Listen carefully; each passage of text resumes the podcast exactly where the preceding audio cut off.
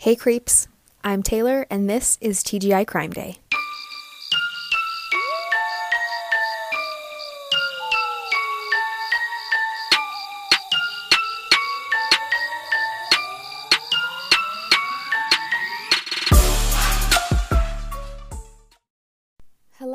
Welcome to this week's episode of TGI Crime Day. I'm going to make this intro really quick because this is going to be a very long episode. As always, thank you for your support on this podcast. We're a little creep squad, but we are definitely growing and it's very exciting. Um, in the last episode, I shared a couple of listener files, which are the emails that you guys send me sharing your personal true crime and true crime related stories. Murders that happen in your hometowns, urban legends, ghost stories, all of the above. Basically, anything that's true crime or creepy categories, I want to hear it. Don't forget, I will be reading them exactly as you send them, so write it like a story. Send those to me at tgicrimeday at gmail.com and go follow along on Instagram at tgicrimeday so we can discuss all the true crime things.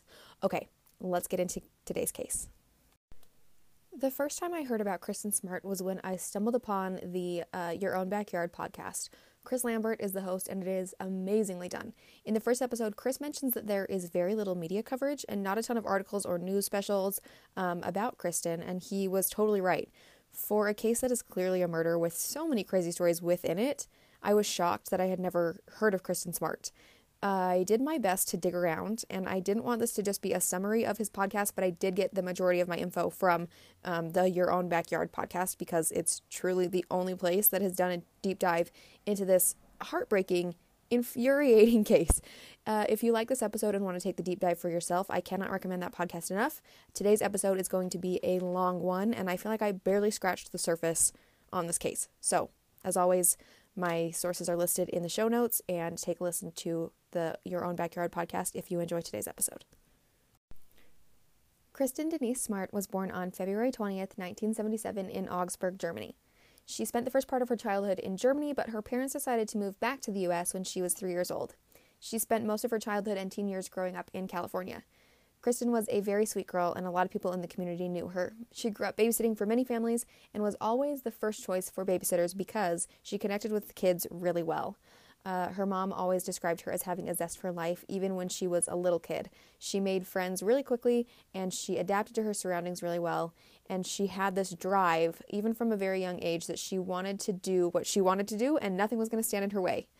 When Kristin was in high school, she jumped in and started working her butt off to graduate a semester early so she could be accepted into a four year college program, which, I mean, I don't know many high school students who have that much drive because that is a lot of work.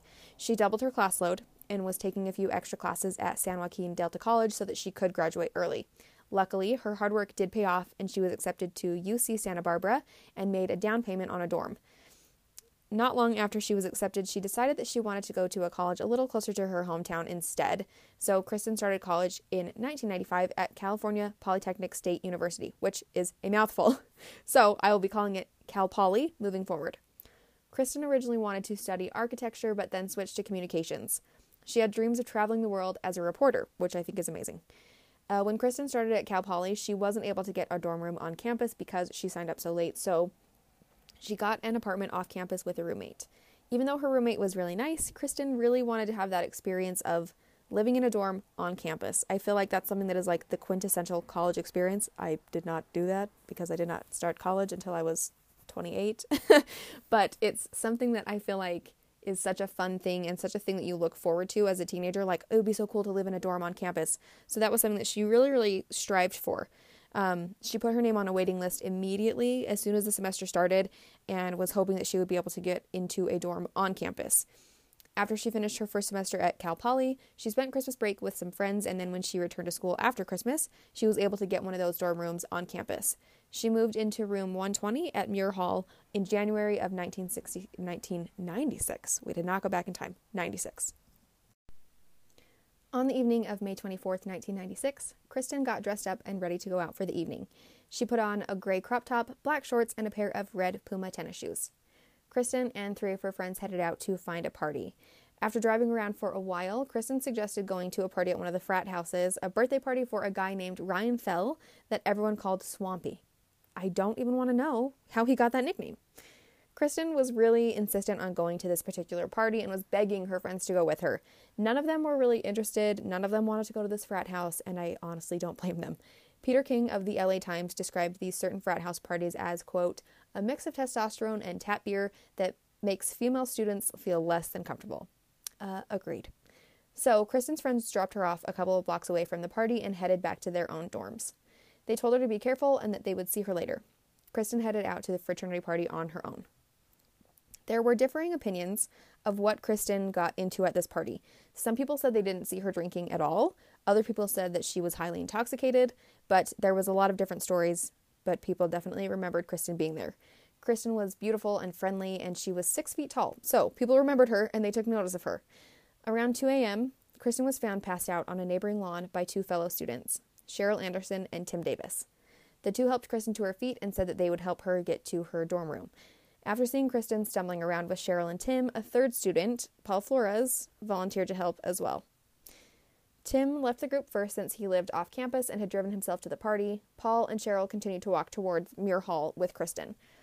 Uh, they were basically holding Kristin up at this point, and they were getting close to Cheryl's dorm. So Paul offered to continue walking Kristin home since he lived closer to Muir Hall and because he was just such a knight in shining armor. Hi, really quick. I feel like it's worth pushing pause here to scream about some red flags. Uh, I am not, first of all, I am not blaming or shaming anyone in this situation. But let's learn that we never ever allow our friends to go to rowdy parties alone, and we don't go to rowdy parties alone to keep ourselves safe. Uh, it seems like getting into this situation was not normal for Kristin.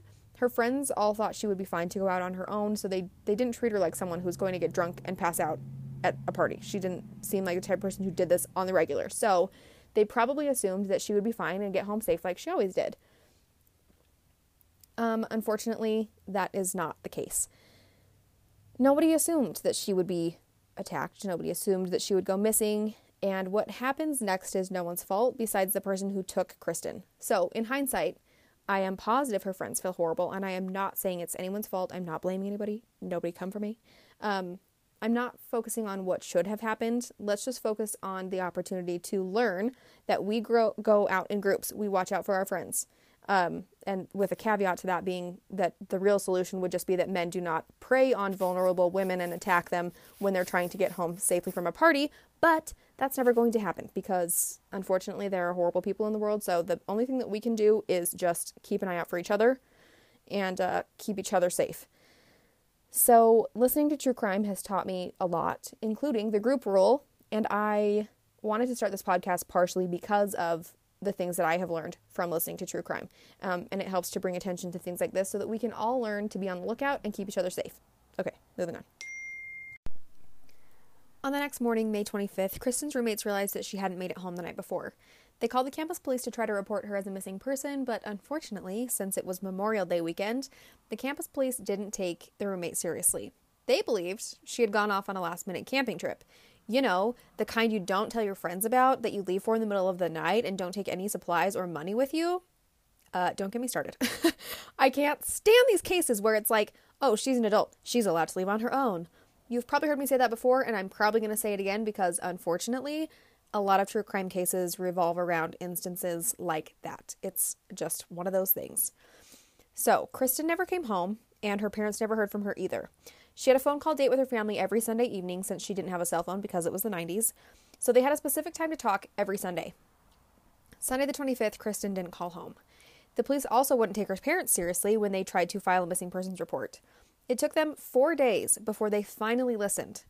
Kristin's parents have criticized the police for their actions, saying that they could have lost very valuable evidence in that time, and I completely agree.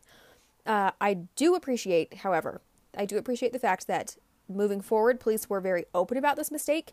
Um, again, it's a learning experience that hopefully changed the way they handled missing person cases moving forward. Once they finally got it together and began looking into Kristin's case, actually looking, uh, they looked into her last known movements, starting with the people who attended the frat party. Apparently, many of the people who attended the party haven't been super open about everything that happened there. There were some people who attended who were members of the Kappa Chi fraternity. Listen, I go to community college. We don't have fraternities. I don't think we have fraternities. I'm also almost 30, so it's not like I'm exactly getting down with the kids on fraternity row. Anyway, I don't think a ton about I or I mean I don't know how like a ton about how these things work. Uh, from what I understand though, there's a pretty strict what happens in the frat stays in the frat kind of bro attitude. And apparently, Cal Poly has had some other incidents over the years with frats making less than great choices to cover their asses after screw ups. In 2002, um, another fraternity at Cal Poly, Sigma Chi, threw a party one night where they served a charming little drink that they like to call Faderade, where the main ingredient was GHB, more commonly known as the date rape drug. This is why we don't go to fraternity parties. After attending a party at the Sigma Chi house, a student named Brian Gillis was found dead in his apartment after asphyxiating on his own vomit. Once word got around, the Sigma Chi bros decided to head out to a nearby lake for what they called a round table discussion. This led to more suspicion that they had been trying to get their story straight to avoid getting in trouble for Brian's death. Shortly after this incident, Sigma Chi was basically shut down and they had to pay over $300,000 to Brian's parents in a wrongful death lawsuit. Uh, the In Your Own Backyard podcast he talks about other shady things that happened with different frats at the Cal Poly campus over the years. Um, and basically, the idea that something bad happened to Kristin at the frat house, such as being drugged with GHB, is not that wild of a guess. Uh, many people who attended the party wouldn't give up a lot of information about what they saw or remembered from that night. However, there was one thing that could be agreed upon. Kristin was last seen stumbling home with three students. Eventually, she was last seen alone with Paul Flores. Many people had different stories to tell about Paul's behavior at the party. Uh, he had been apparently flirting with many girls. I don't know if you could call it flirting as so much as bothering and cornering, but uh, he did not have success in his endeavors. One student said that while she was asking people for a piece of gum, Paul led her out to the backyard and tried to kiss her. Tim Davis, one of the students who would later help Kristin after she fell in the yard, said that during the party, he heard a loud crash, and when he looked, he saw Paul lying on top of Kristin and was unsure if Paul fell into Kristin or if Kristin fell into him. But either way, they were on the ground. Paul was on top of Kristin at some point during this party. A third student also had a weirder interaction with Paul as well. During the party, uh, Kristin had approached a guy named Trevor, who she began chatting and flirting with. Eventually, she pulled him into a bathroom and kissed him. According to Trevor, it didn't go any farther than that, and Trevor ended up leaving the bathroom, where Paul was there waiting for him, asking what he did with Kristin. At first, um, Trevor was really worried that this guy was Kristin's boyfriend, but quickly realized that it was just Paul being a weirdo. Cheryl, um, who was the other female student who was helping Kristin get home, also had a story to tell about Paul. She said that she, or she said that her and her group of friends always avoided Paul because he had a tendency to obnoxiously flirt and grope girls in their dorms. They even called him Chester the Molester and hated being around him. The night of the party, Cheryl said that Paul basically was trying to get rid of her when they were walking Kristin home. He kept saying that he didn't need her help. However, Cheryl stayed with them and helped prop Kristin up, who was stumbling around and could barely hold herself up. When they got to Cheryl's dorm room first, she tried to go inside and Paul tried to kiss her before continuing on with Kristin. Uh, she refused, of course, and he pestered her again, asking her for a kiss on the cheek. Again, she refused, but again, Paul can't take a hint, and so he asked her for a hug. Um, again, she refused and basically ran inside. After hearing these stories about Paul, police contacted and interviewed him five days after Kristin went missing. Paul told police that he walked Kristin as far as Santa Lucia Hall, where his dorm room was, and then they parted ways, and Kristin continued on by herself toward Muir Hall, where she lived. Uh, this is a red flag that really bothers me. If Kristin was intoxicated enough that she had passed out just on a random lawn, she was clearly in no state to get herself home. That was the whole point of having three people walk with her. And I feel like it's a very high possibility that she had been drugged. And the fact that she basically couldn't hold herself up and was stumbling around, it doesn't lead anybody to believe that she was all of a sudden able to walk all the way home from his dorm room. And here is yet another big bright red flag. At the time of the interview, police noticed that Paul had a black eye, Paul had this whole plethora of tales to explain this black eye. In one story, he pulled a classic Beyonce I woke up like this move, saying that he just noticed it that morning. In another story, he told them that he got hit in the face while he was playing basketball with some friends, but when they followed up with those friends, of course, because hi, that's what they do, this friend told them that Paul showed up to the game with the black eye and had scratches on his arms and skinned knees. So, what was he doing? Lastly, Paul told police that he had been working on his truck and fell into the steering wheel. And when police called him out on his story changing so many times, he told them it was because he was embarrassed that he'd been so clumsy working on his truck, because, you know, the cops are there to judge your mechanical skills and agility. The campus police didn't take any photos of Paul's black eye or scratches. Let's just pause there for a moment because are you kidding? Luckily, Paul got pulled over on May 27th, a few days after Kristin went missing, and he was arrested for driving with a suspended license. Earlier that year, in February, Paul had been arrested with a DUI and then failed to show up for court, which put a warrant out for his arrest. The Arroyo Grande PD took a mugshot of him for the suspended license, and luckily they did, because that is the only photographic proof of Paul's black eye. At the time that they arrested Paul, the Arroyo Grande police had no idea who he was because, of course, at this point, the Cal Poly campus police had refused to file a missing persons report with um, the Arroyo Grande PD. It turns out that Paul actually had many different police reports filed against him before this time. There were different incidences of him. Incidents? Incidences? Someone tell me how you're supposed to say that word. Different incidents is of him climbing into a girl's balcony and watching her through the window. And um, he would make weird, harassing phone calls to another room. And he had multiple sexual molestation allegations against him from the time that he was in high school up until Kristin went missing. None of these were taken seriously, uh, of course, because it was the 90s, and I really truly hope that things are going better now, but I just don't think they are. The stories of Paul's odd behavior went on and on, it seemed including girls he went to high school with who referred to Paul as Crazy Paul or Psycho Paul. No matter way, which way you try to spin it, there were a lot of red flags that were pretty much just ignored in this case. Even with all these weird stories, Kristin's disappearance was not taken seriously. It took police 11 days to search Kristin's room for any clues. And it was 16 days before they searched Paul's dorm. Yet another red flag came up in Paul's police's interview. Uh, at the as things started to get a bit more heated, Paul suddenly told police that he needed to leave. Since he wasn't under arrest, he basically was free to go whenever he decided. Paul told police that he needed to go because he had to be at his mom's house to help clean up some cement they had just laid. Spoiler alert this cement is going to keep coming up in this case, and it's going to drive you absolutely nuts.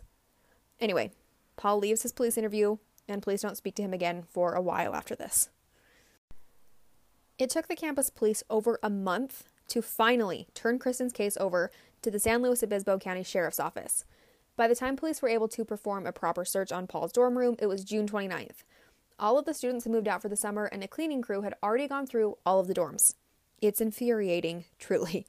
Police brought in cadaver dogs to help them search the dorms, and these dogs were allowed to go into every dorm on the Cal Poly campus. Their handlers weren't giving any information on the case and were just told to bring the dogs in to search for signs of human decomposition. These good boy police dogs were trained by the California Rescue Dog Association, or CARDA. I could seriously go on and on telling you about how cool CARDA is, but basically, they are a volunteer based group that specifically trains dogs to detect all forms of human remains.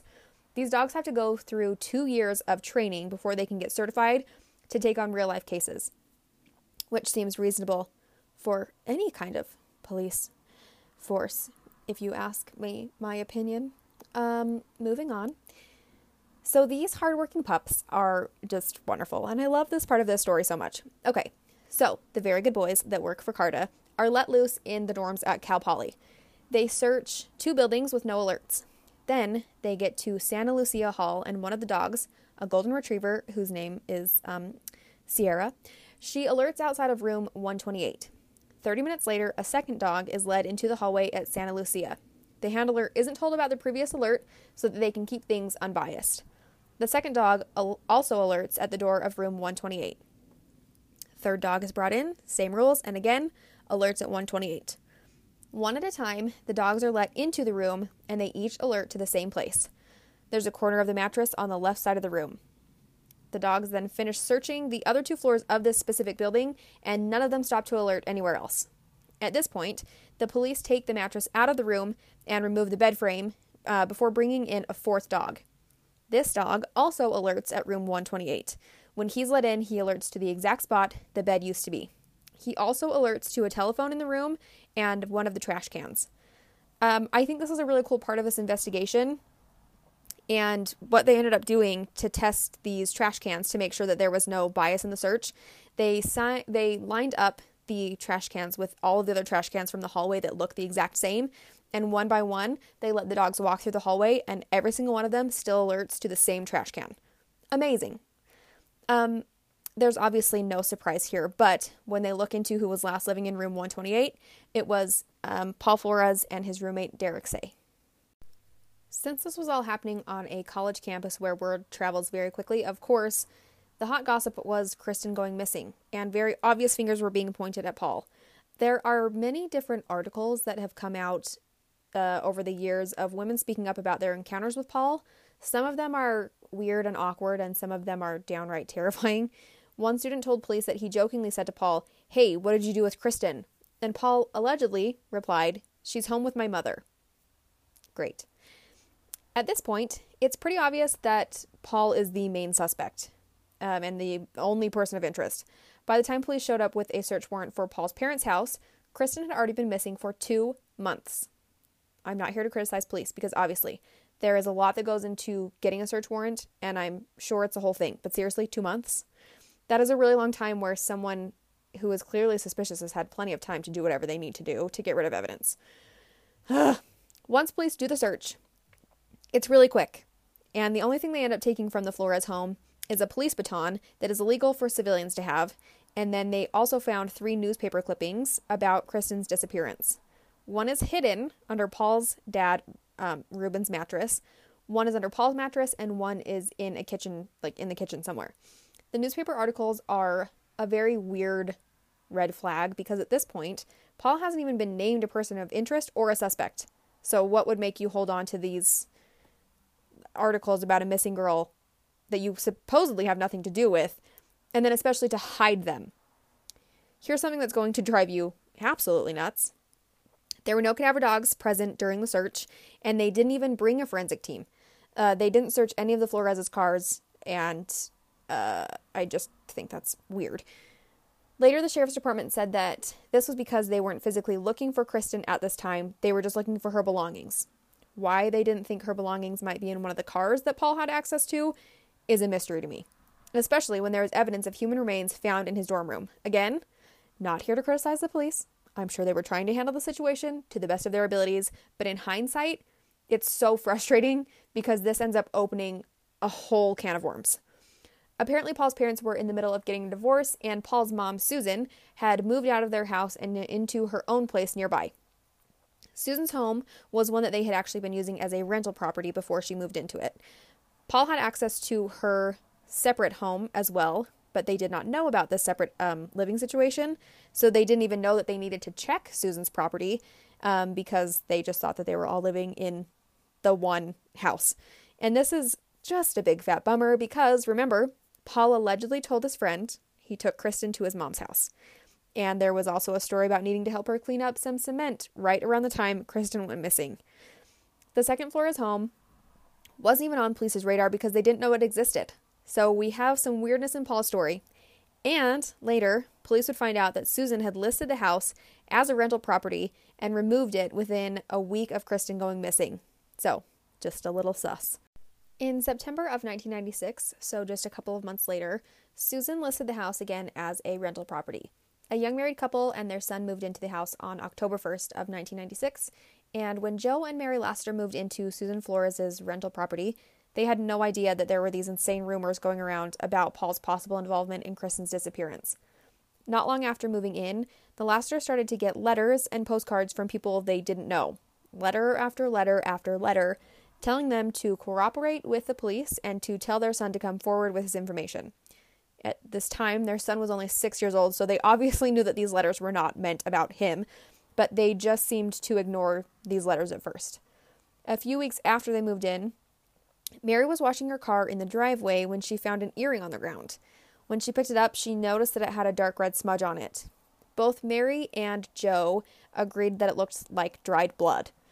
Mary and Jill worked at a nearby hospital, and I mention this because these are medical professionals. They aren't just going to freak out and assume something is bloody if it's actually just dried dirt or something explainable. Unlike myself, who sees any kind of weird stain anywhere and jumps to the conclusion that it's a blood stain when really it's probably just like a dried chocolate milkshake or something. Mary decided to put the earring into a Ziploc bag for safekeeping. A few weeks later, two detectives came to their house to interview them and make sure that they didn't have any info about the Floreses. This is the time before Investigoogling, so they still didn't have any idea that there was this story about Kristin and Paul's connection. Joe decided it would be best for them to just hand over the earring and tell them what they knew. Not everyone is a true crime creep who would look into the ins and outs of what the hell was going on in their neighborhood, so the Lasters just gave them the earring and left it alone. One day in November of 1996, Kristin's parents stopped by the gas station where Paul was working and tried to talk to him.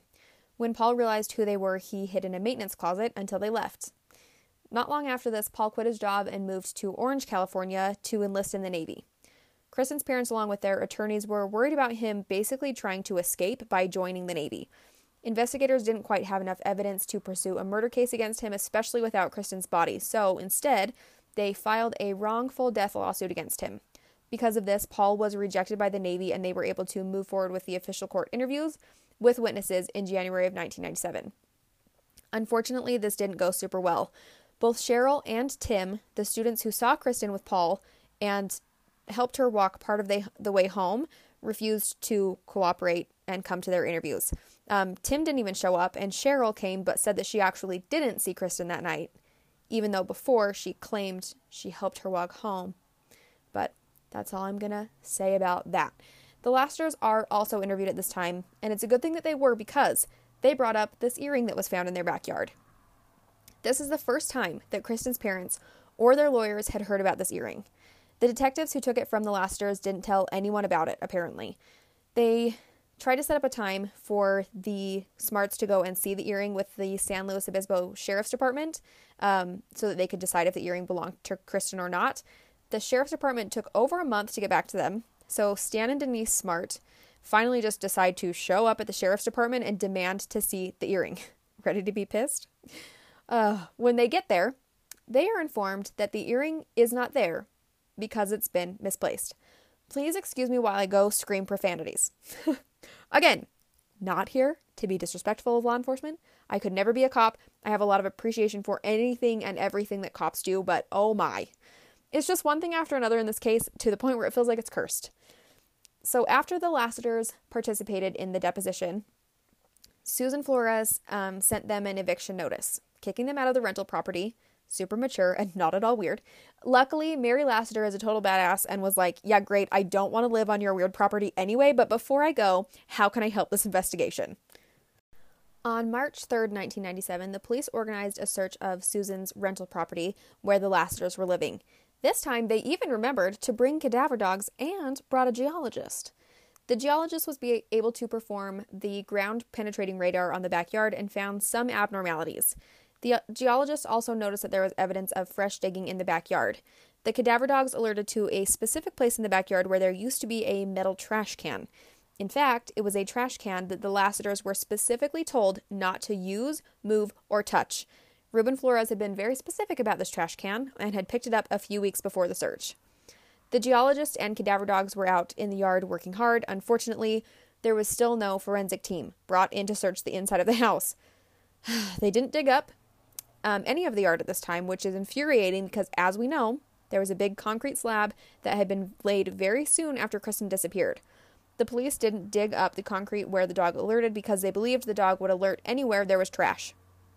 The Your Own Backyard podcast brings up a very good point about this and how weird that logic is because these dogs are trained specifically to alert to human remains.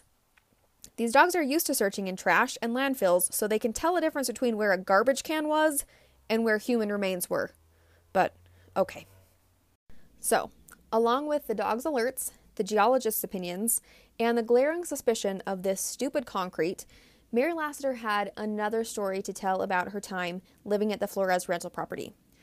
For months after they moved in, the Lassiters could hear a weird beeping sound right outside the master, master bedroom window in these new planters that had been put in the backyard. Every morning at 4:20 a.m., they heard what sounded like a watch alarm beeping outside the window. They tried their best to search the backyard, many times looking for this watch. They dug around in the planters and hit another layer of concrete every time they tried. The alarm is significant because at the time Kristin went missing, She'd been working as a, larf- a lifeguard in the early mornings before her college classes. She had to be to work every morning at 5 a.m., which means 4:20 a.m. would be about when she would be getting up. Eventually, the watch battery died or something because the alarm stopped. Police, of course, didn't see this as enough evidence to start digging up concrete, but it is weird. Once the Lassiters moved out in April of 1997, Susan Flores moved back into the rental property and has never left. The address of her home has been printed in articles. She gets hate mail and nosy neighbors asking questions, but she still will not leave. Ruben also gets the same hate mail and questions at his home, but after all this time, they still will not move out of these houses. I just personally find that a little suspicious.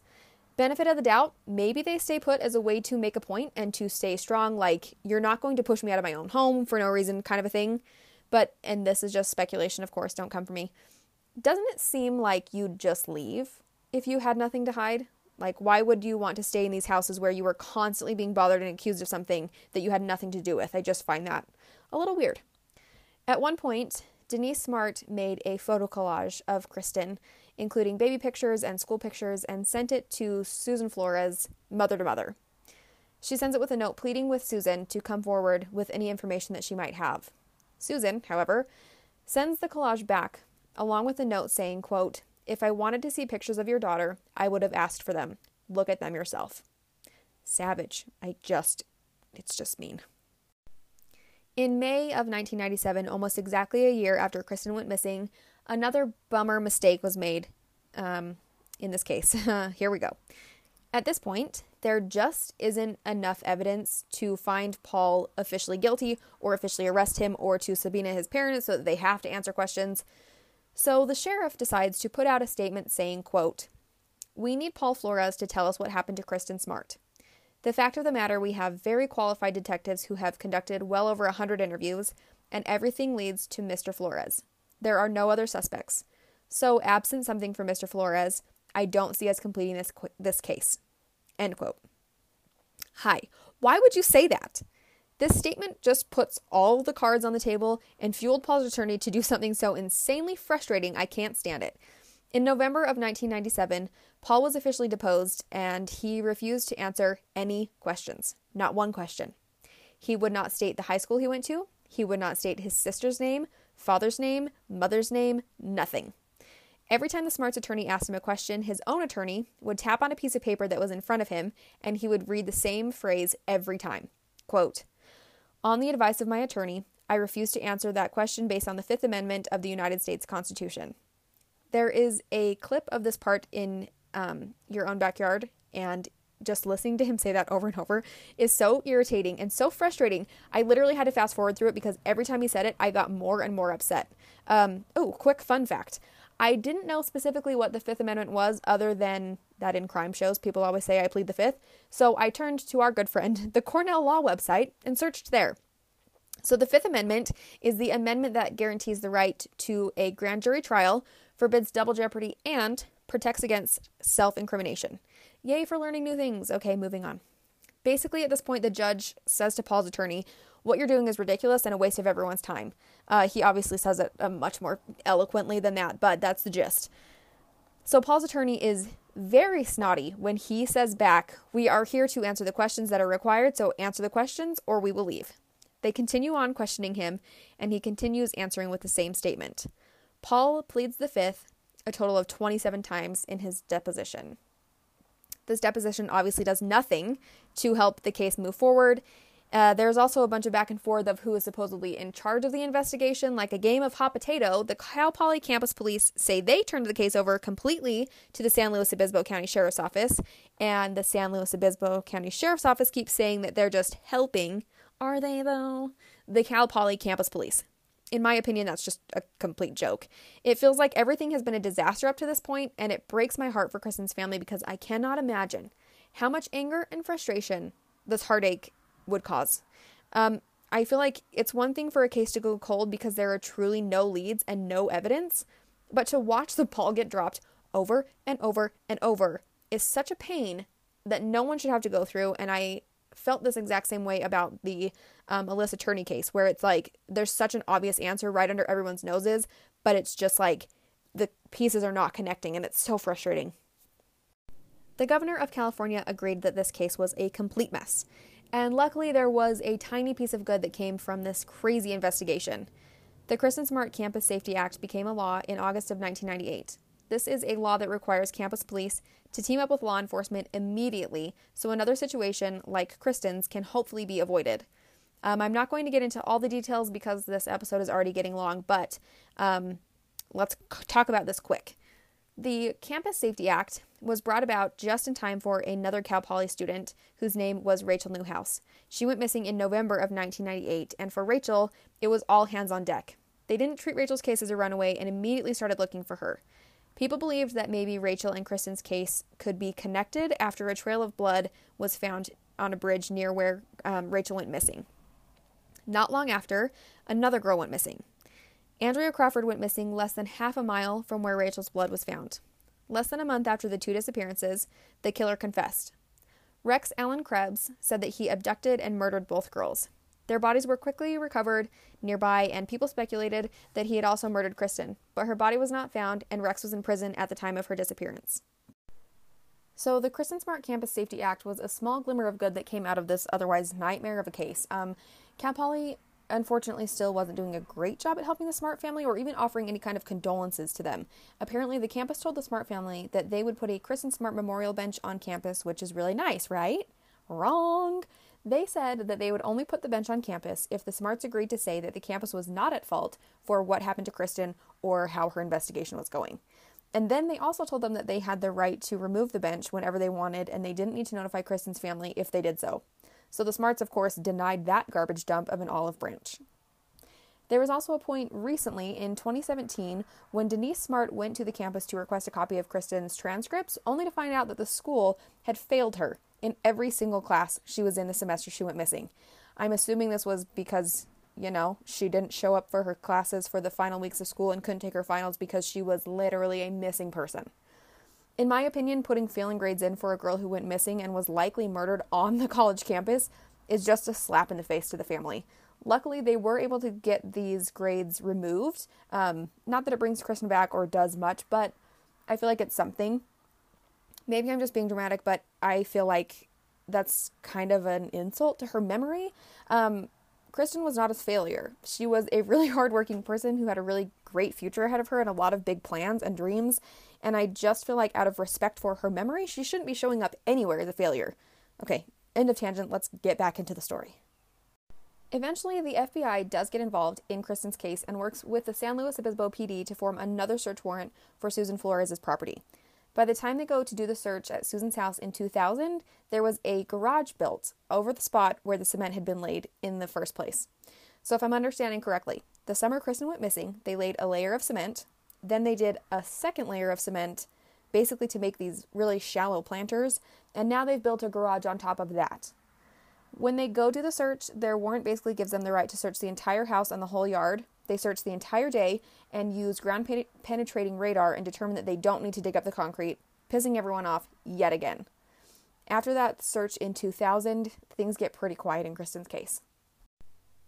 In 2011, a new sheriff was appointed to re examine Kristin's case, which is a win for the Smart family. Sometimes, to get these things solved and to get things moving forward, it just takes a new pair of eyes to look at all the information and figure out things that were possibly missed. 20 years after Kristin went missing, a huge development was made. Uh, sorry, that was a text that just came through on my laptop. um, in September of 2016, 25 FBI agents and 15 officers from the Sheriff's Department went to perform an excavation search on the Cal Poly campus. A new lead that they had been following since 2014 led them to believe Kristin's remains, or at least evidence of Kristin's murder, could possibly be buried on the Cal Poly campus around the big cement P landmark. Earlier in 2016, they took more of the Good Boy cadaver dogs into the campus um, in January of that year, and they alerted near the P, which led them to do a search of 20,000 cubic feet of dirt, which I read was the equivalent of about a dozen large moving trucks just full of dirt. After four days of searching, they searched three different sites, and it was announced that items of interest had been found during the dig, but they still didn't find Kristin's body. At the time of the search, it was not announced what kind of items they found since it could hurt the progress of the investigation, but apparently there had been multiple new leads and new work done on Kristin's case over the last few years leading up to the search. So when they went in, they had a really good idea of what they were looking for. Um, the investigators kept a lot of this to themselves, which is really good because the public does not need to know every single thing being done in a case. I think mostly people just want to know that something is being done. Um, I mean, we all want to know everything all the time, but that's not how these things work. I think as long as the work is being done and being done by the people who need to and, you know, people who care about these cases and want to see cases solved, I don't think it always needs to be this public knowledge. Um, so, in fact, the sheriff's office said that the press conference was the only happening because this was such a high traffic area and people would notice that they went in to do this giant search. And if everybody saw where they were searching it wouldn't take them long to put together what they were searching for. And then at that point it would just have been like rumors flying everywhere about what was being found. So they decided to squash any questions and just say we found things but you don't get to know what. After a few days of the search it was released that the rem- that remains had been found but it was unclear if they were human or animal remains the sheriff's office said that they would not comment further on that until a full analysis had been done on the remains to determine if they were human or animal.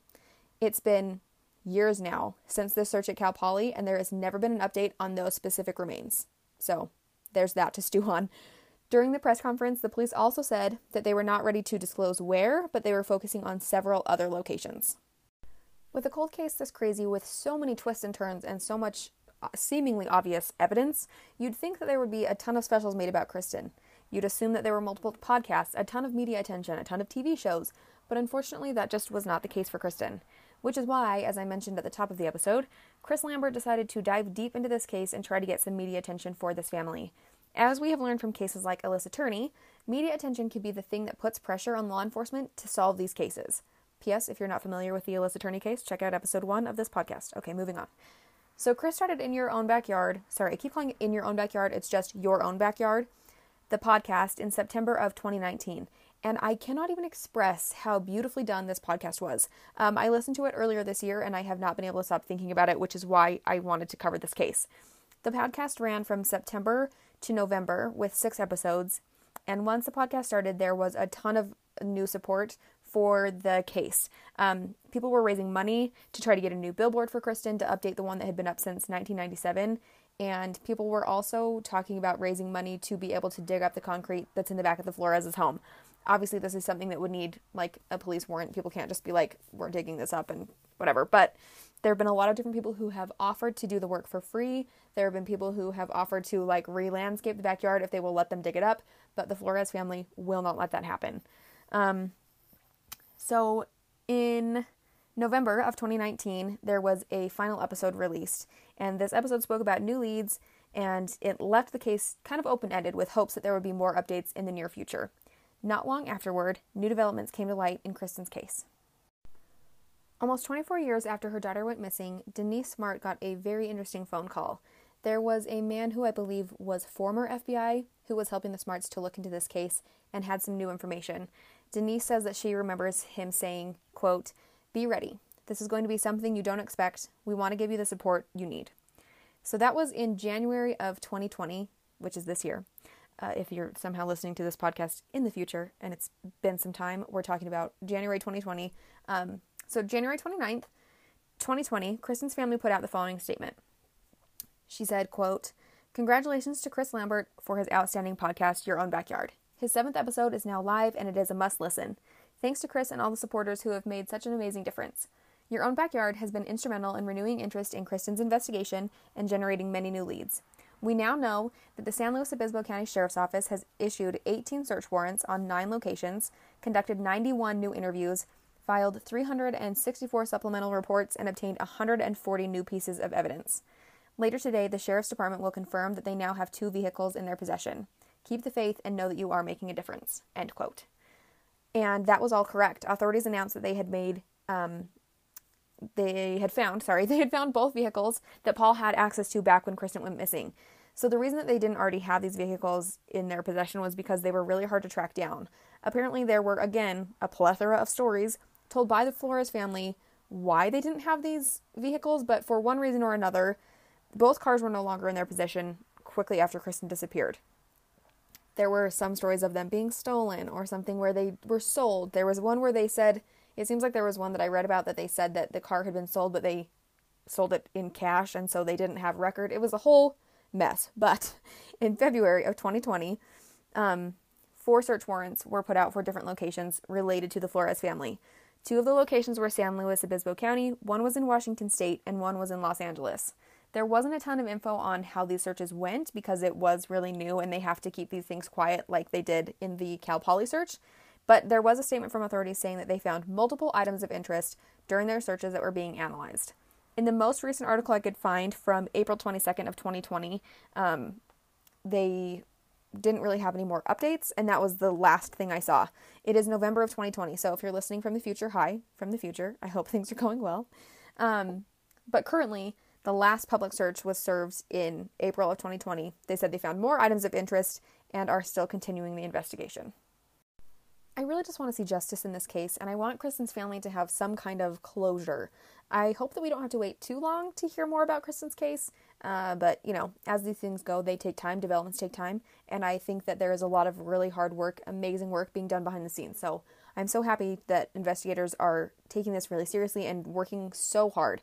I feel like on this second round of investigation, things are going so well. And it really helps to kind of make up for all of the craziness that happened in the very beginning. Um, it's also really cool that we live in a time where real people can get media exposure for their missing and murdered loved ones, and I hope that you'll take time to share this case with your friends and listen to the Your Own Backyard podcast. It's amazingly done. Uh, we've seen it a lot of times now. When people band together to support these cases, they get the attention they need, and that's what puts pressure on people, and that's what puts pressure on the situation, and that's how these cases end up getting solved. Thank you for sticking around for this very long episode. Uh, if you liked it, I hope that you will subscribe and leave a rating and a review. And please, please, please send me your hometown stories. I shared a few in my episode last week and I loved doing that. So send me your hometown stories to tgicrimeday at gmail.com and I will talk to you soon. Bye.